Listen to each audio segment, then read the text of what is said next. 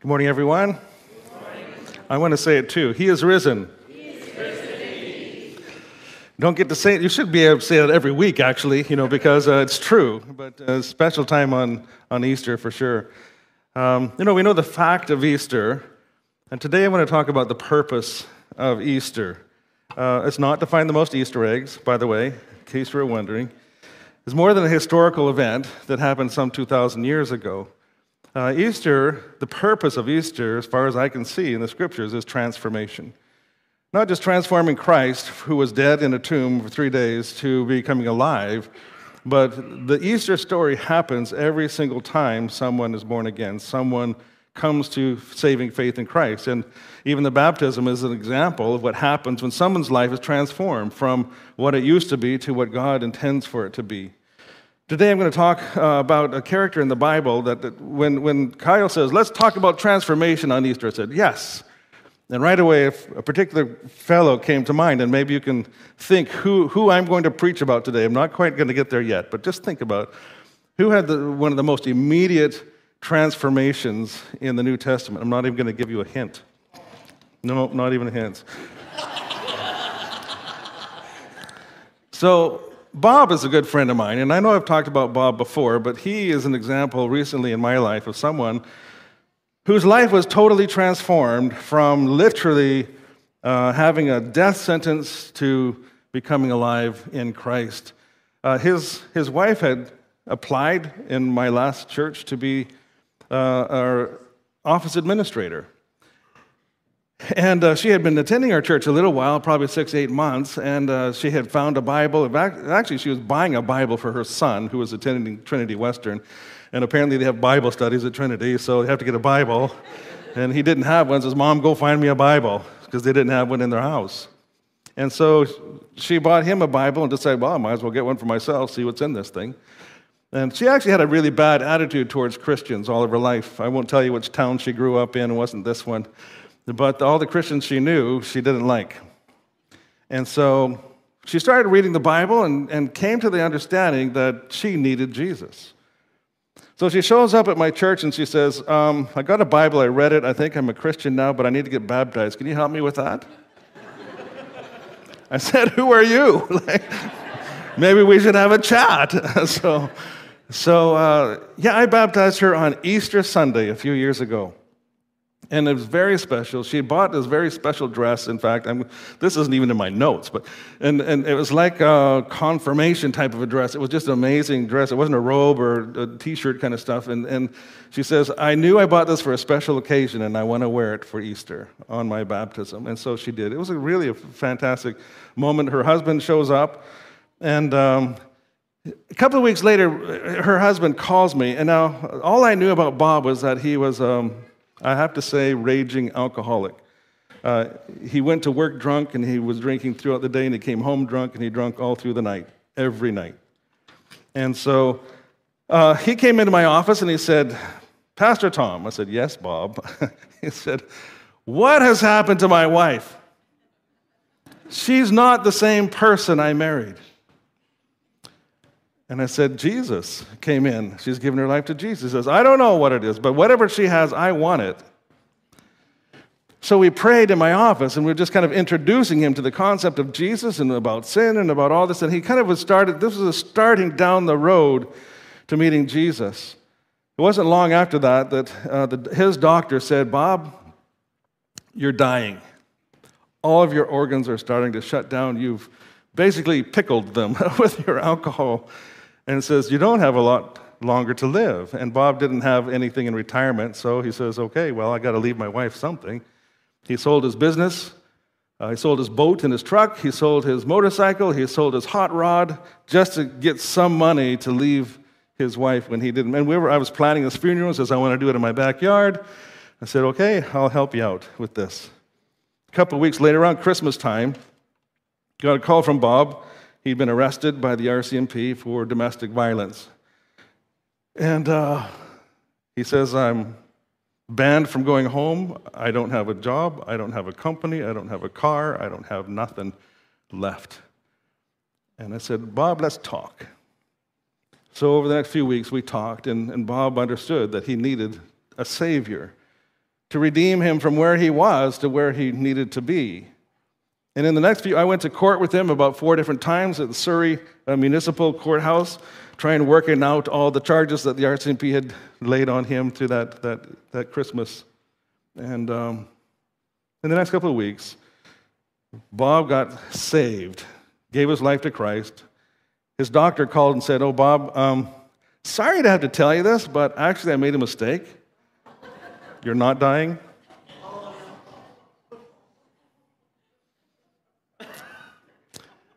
And Bob says, basically, I get a chance to have a new life. I don't have to go back to the old job, to the old company, to the old way of living. I want everything to be new. He actually became the property manager of the last church, and his wife is the, the secretary. But Bob, when he looked at him, he was different. A different demeanor, a different joy in life, a different focus, a different purpose. Bob and I are good friends. He hires me to do help him with hot rod fixing once in a while. I consider him a good friend, but I considered him a genuinely transformed person from the inside out. There's no fakes with Bob. He can't put on a show. I knew what he used to be like and what he is today, and it's completely different. A few weeks ago, I was talking with a woman who said, I'm not religious. I believe in science, but I do believe there's a God. I said, The kind of God that got it all started? Yeah, that kind of God. We call that kind of person a deist, someone who believes there's a God, but not necessarily a God who connects with people. There's other people called theists who believe there's a God who kind of controls everything, but it's not really a God that you can have a personal relationship with. And I, I, I, pity these people because there's no way to actually connect with that kind of a God. Some God that's out there somewhere that might have started everything and just let it run its course there somewhere that might have started everything and just let it run its course. Yet, how do you please a God that you can't know? How do you please a God that you don't think has any relationship? How do you know when you get it right? You kind of maybe do religious stuff, you be nice to people, hoping that it's good enough. Jesus, he looks in Luke chapter 18 and he starts to talk about people that think there's a God out there and they work really hard to please him, but they're getting it wrong. So I'm going to look at a couple of characters. Before I get to the main character, I'm not going to tell you who he is yet. Two people in Luke chapter 18, Jesus is saying, Here's what I'm looking for. If you want to believe in me, if you want to be a true follower of God, here's what it's going to have to look like. And he, he gives us an illustration of a super religious person. They're called Pharisees in the, in the, in the day, they were religious leaders.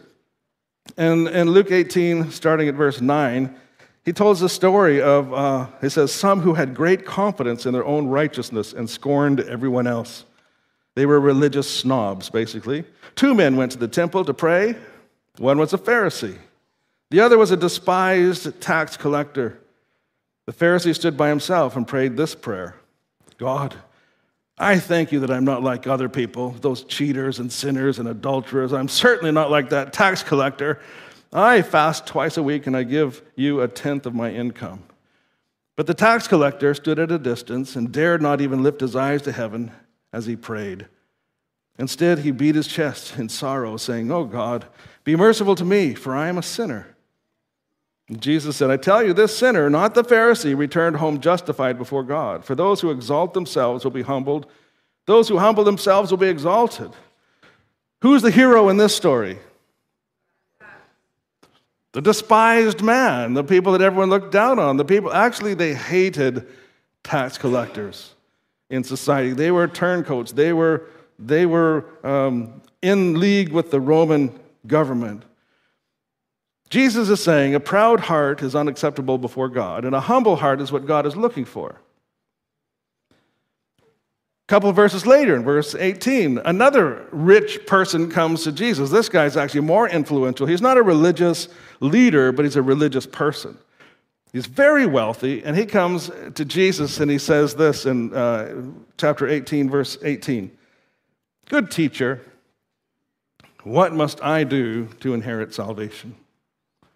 And Jesus, you know, Jesus is quite something, right? He looks right through a person to their heart. He knows what's going on. He knows what's behind the questions. And so he, he kind of uh, leads him along a little bit. He says, Well, you know, follow the commandments. And, uh, and uh, he says, I have. Like, I'm, I'm a good person. I followed all the commandments since my youth. And then Jesus pinpoints an issue in his life, and he says this Okay, well, you still lack one thing. Sell everything you have and give it to the poor, and you will have treasure in heaven, and come follow me.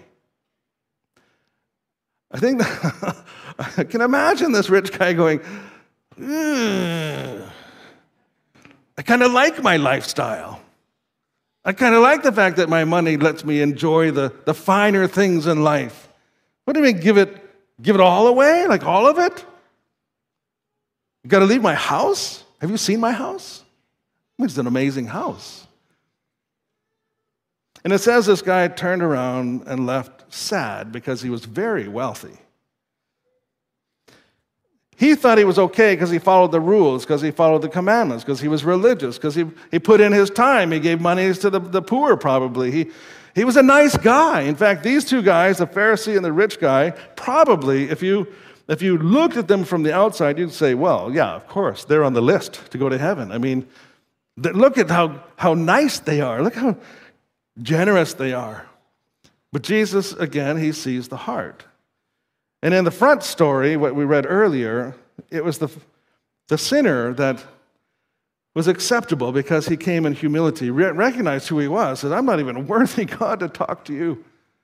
Help me, because I'm lost. So, to push the, the point home, Jesus heads to Jericho in chapter 19. Do you know where we are now? Do you know who I'm going to talk about? Starts with the letter Z. Zacchaeus.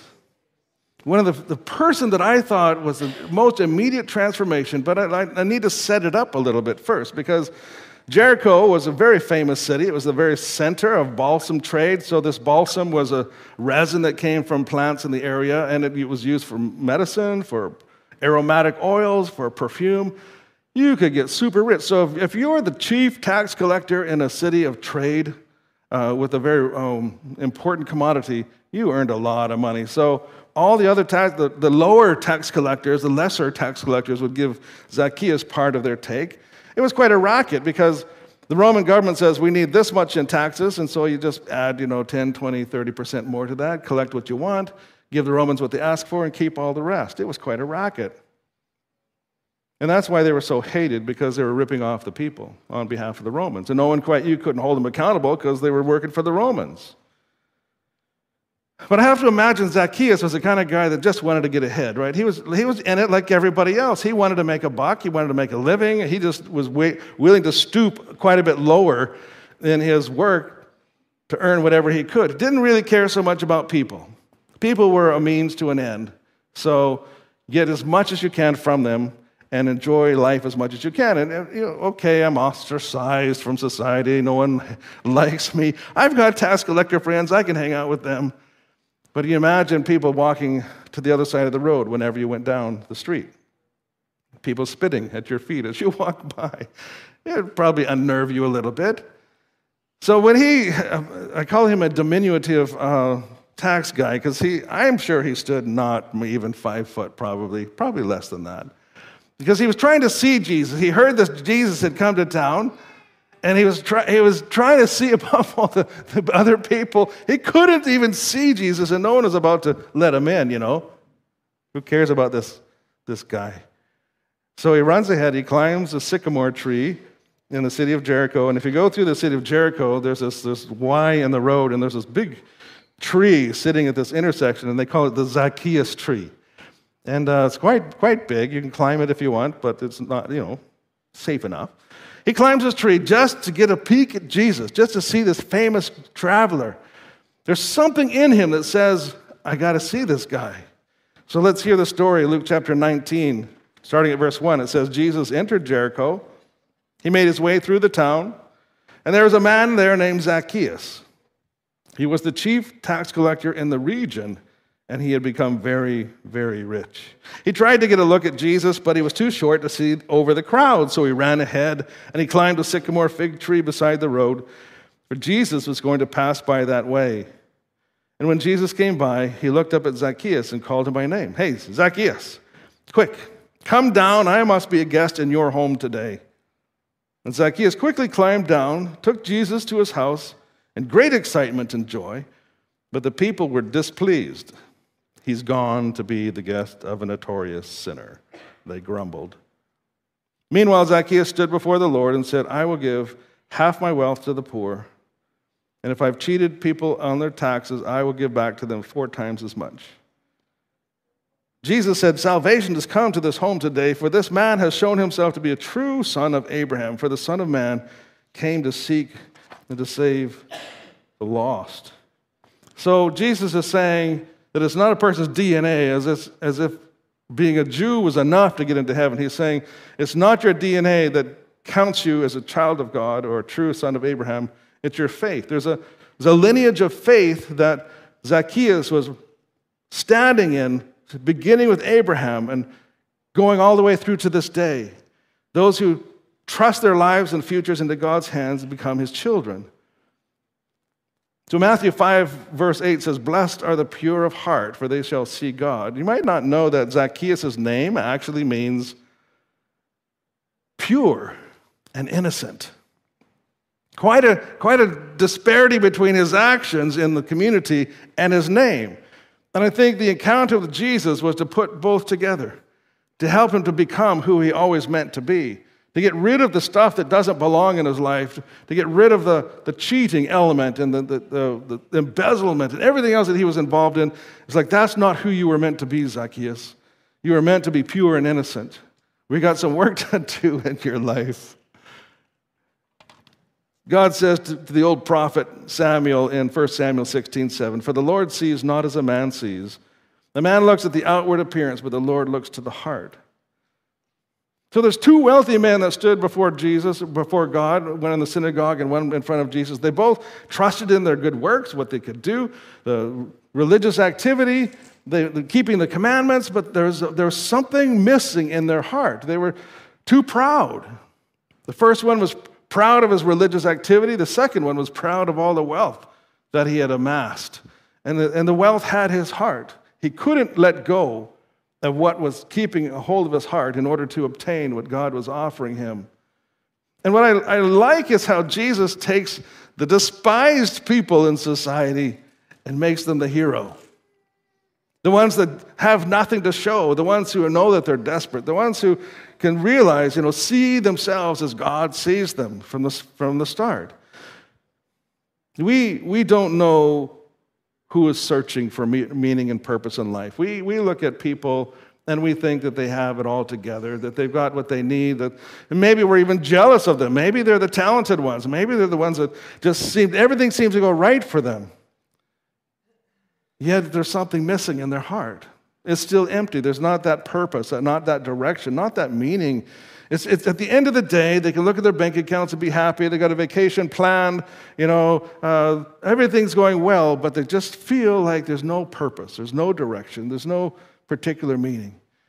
One encounter with Jesus and Zacchaeus found what he was looking for. And there was an, such an immediate transformation in his life that it blew away the whole city. What they, they saw this guy, he was a scoundrel and hated, and now he's not the same. Look at what, what happened to him.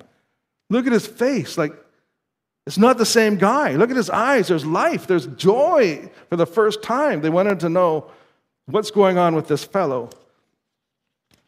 We are called to love our neighbor as ourselves, regardless of who our neighbor is. We can't judge what's happening in a person's life or heart. Some lessons to learn from this, this story. First of all, no one is beyond saving. No one has gone so far that God can't bring them back with his love and his power. Everyone else despises some people, like the Good Samaritan or the woman at the well or the man possessed by demons hiding amongst the tombs. But when Jesus found them, they were transformed in a moment. We judge them as unworthy of salvation for what they've done or the lifestyle that they lead and the suffering that they have caused others. In fact, we actually sometimes prefer that certain people go straight to hell, don't even get to talk to Peter on the way by. Just, you know, you dirty scoundrel, like, you get what you deserve. I, I remember seeing all these Western shows or shoot 'em up kind of movies, and uh, people that have been uh, living a life of, of, of murder and mayhem. I don't know if you watch those shows or not, but sometimes, you know, watch a mindless show. And at the end of the show, the, the, the, the, the hero or the good guy, supposedly, uh, tortured good guy and the evil guy, you know, they meet and it's like a showdown and they, they say, like, okay, I'll see you in hell. Like, they know where they're going. Like, it's been that way for a long time. That's the kind of life that they've lived, and they know. But even them, even those guys can't beyond God, be beyond God's reach and His love. Even He can redeem such people. The truth is, everybody needs salvation just as much as we do. Sadly, they're so far away from God, sometimes it's just rare for them to turn their life around, but never underestimate the power of God. Second lesson is to follow your heart, even when it gets, goes against your nature. I was thinking about Zacchaeus. Like, Jesus was the farthest thing away from what he really wanted. Jesus didn't have, he wasn't dressed nice. He didn't have bags of money. He wasn't, uh, doesn't have an entourage leading him, riding in a, in a canopied carousel drawn by horses. He was, a, he was a teacher, a nobody, walking down the streets of Jericho, yet he had something that Zacchaeus needed. If, if God is saying something to you, don't ignore it. Follow your heart. He followed his heart and found Jesus. He did what it took to get the answer. He, he didn't stop until he met with the person who would transform his life. The Apostle Paul on the road to Damascus sometimes truth breaks through the cloud over our mind. And for the first time, you know the right thing to do. You see the light. And Zacchaeus did the right thing. He followed his heart and he found eternal life. The third thing out of this story is to be prepared to confront your prejudices. There are certain people that we are maybe not comfortable around. There are some people that we kind of turn our nose up or despise, like the tax collectors, that we would never dream of being in the same room with, much less sharing the gospel with. And sometimes, you know, like Jonah and the whale, Jonah didn't want to go talk to the Ninevites. Let, let them burn. You know, they're, they're evil people. And God's saying, no, take the good news to them. There is salvation. I, God, no, I'm not going to talk to them. Well, be prepared for a big fish, is all I can say. Sometimes God has his way because he loves every person, regardless of the color, the background, the culture. It doesn't matter. We have the truth, and he's saying, you know, sometimes you got to get over yourself. It doesn't matter what you've experienced in the past. It's, you are my instrument, my messenger of hope. And I need you to, to realize that there's no one that shouldn't be hearing the gospel. So, some years ago, I was asked to speak at a prison in Alberta.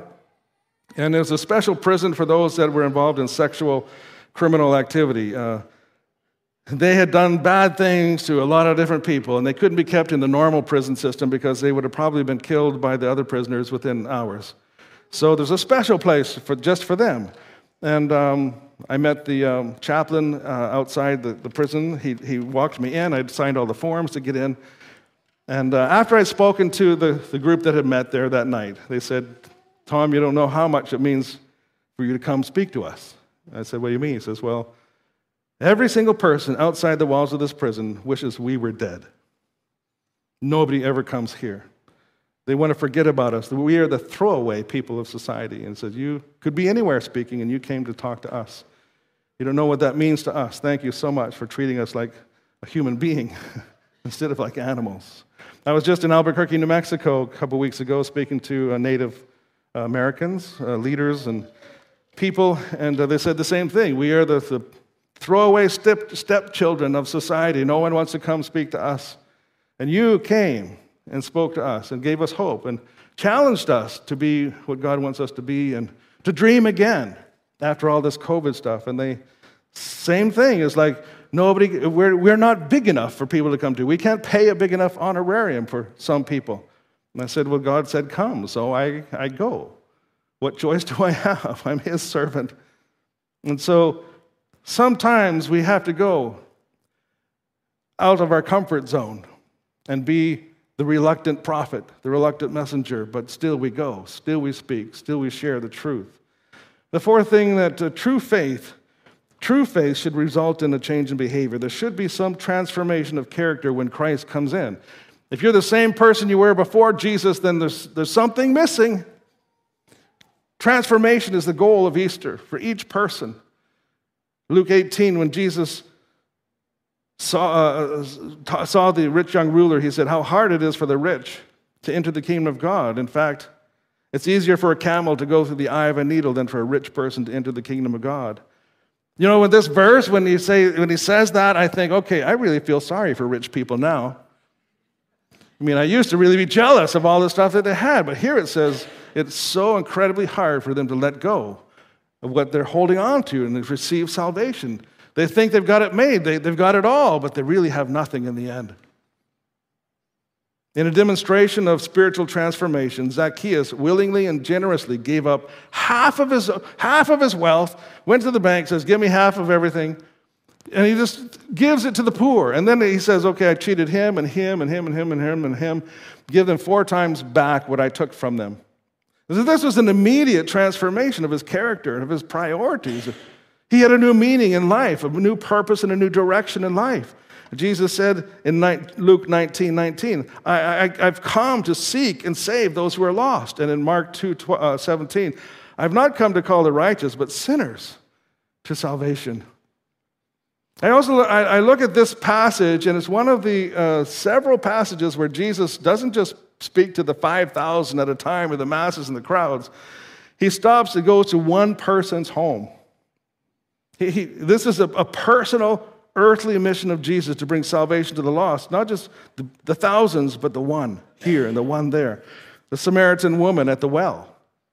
She was not shamed for her background, but loved by Jesus. The demon possessed man running around all the tombs. He wasn't thrown into prison, he was set free by Jesus. The man with a crippled hand wasn't made to feel second class. Christ made him whole. Jesus showed the light to a man who was blind from birth and gave meaning and purpose to the life of a small tax collector. He stops by the road, by the wayside, and takes the, an individual by the hand and leads them in the path of righteousness. One day they're just minding their own business, getting water from a well, collecting taxes, running amongst the tombs, and suddenly Jesus comes into their life and everything changes. Everything. Just so you know, the account of Zacchaeus in the Orthodox churches, Greek Catholic churches, it's read on the Sunday before Easter season, known as the Zacchaeus Sunday. And they have red banners with white crosses called the Zacchaeus flag are flown outside the churches. And tradition has it that the very first bishop of Caesarea was Zacchaeus. We're talking total transformation. God got a hold of his heart. He's changed from the inside out, not just the outside, not just to impress everybody else, but to actually come humbly before God. So, question today is how's your heart? Have you been performing religious activity most of your life and you realize it just doesn't feel satisfying? There's some something missing? That, that you don't really have direction or purpose or meaning in life. You're just kind of going day to day to day. maybe it's time to be so in sync with God and His Spirit that the transformation process will begin to happen in you. When your mind first, not to being conformed to this world, but being transformed by the renewing of your mind. That your, your actions can be conformed to the, to the image of Christ, as, as we've read already in the book of Romans. Maybe you've been trying things on your own. Maybe you're happy with your talent and, and your, your stuff and the things that you have. Maybe that seems to be filling a void in your life. But I just say that all of those things can be taken away in a minute. And what are you left with? Like Bob. He needed Jesus. He needed Jesus, and Jesus got a hold of his heart, and he has never been the same since. He is fun to be around, he is a laugh. He's a hardworking, genuine, born again, transformed Christian. So, Easter is a time of transformation, of changing people from the inside out. The same power that God used to raise Christ from the dead is available to every single person who will bow to Jesus as Lord. Maybe you've never been baptized. Maybe you keep watching baptisms and going, you know, I should probably do that one day. The very first step of obedience to Jesus as Lord demonstration that Jesus is your Lord and your Savior. Is saying, I'm going to follow you. I want everybody to know I belong to you. Maybe that's what's holding you back. Easter insists on transformation. Let today be your day. Let's pray. Father God, this is your day of celebration. Right around the world, believers are celebrating the fact of the resurrection and transformed lives. Thank you, Father, for this day, for the power available to any person who would step before you, bow and bend their knee in humble admission of our faults and guilts and say, Help me. Have mercy on me. Show me the life you want me to live. Fill me with your presence and your power, and let it begin today. Pray this in Christ's name. Amen.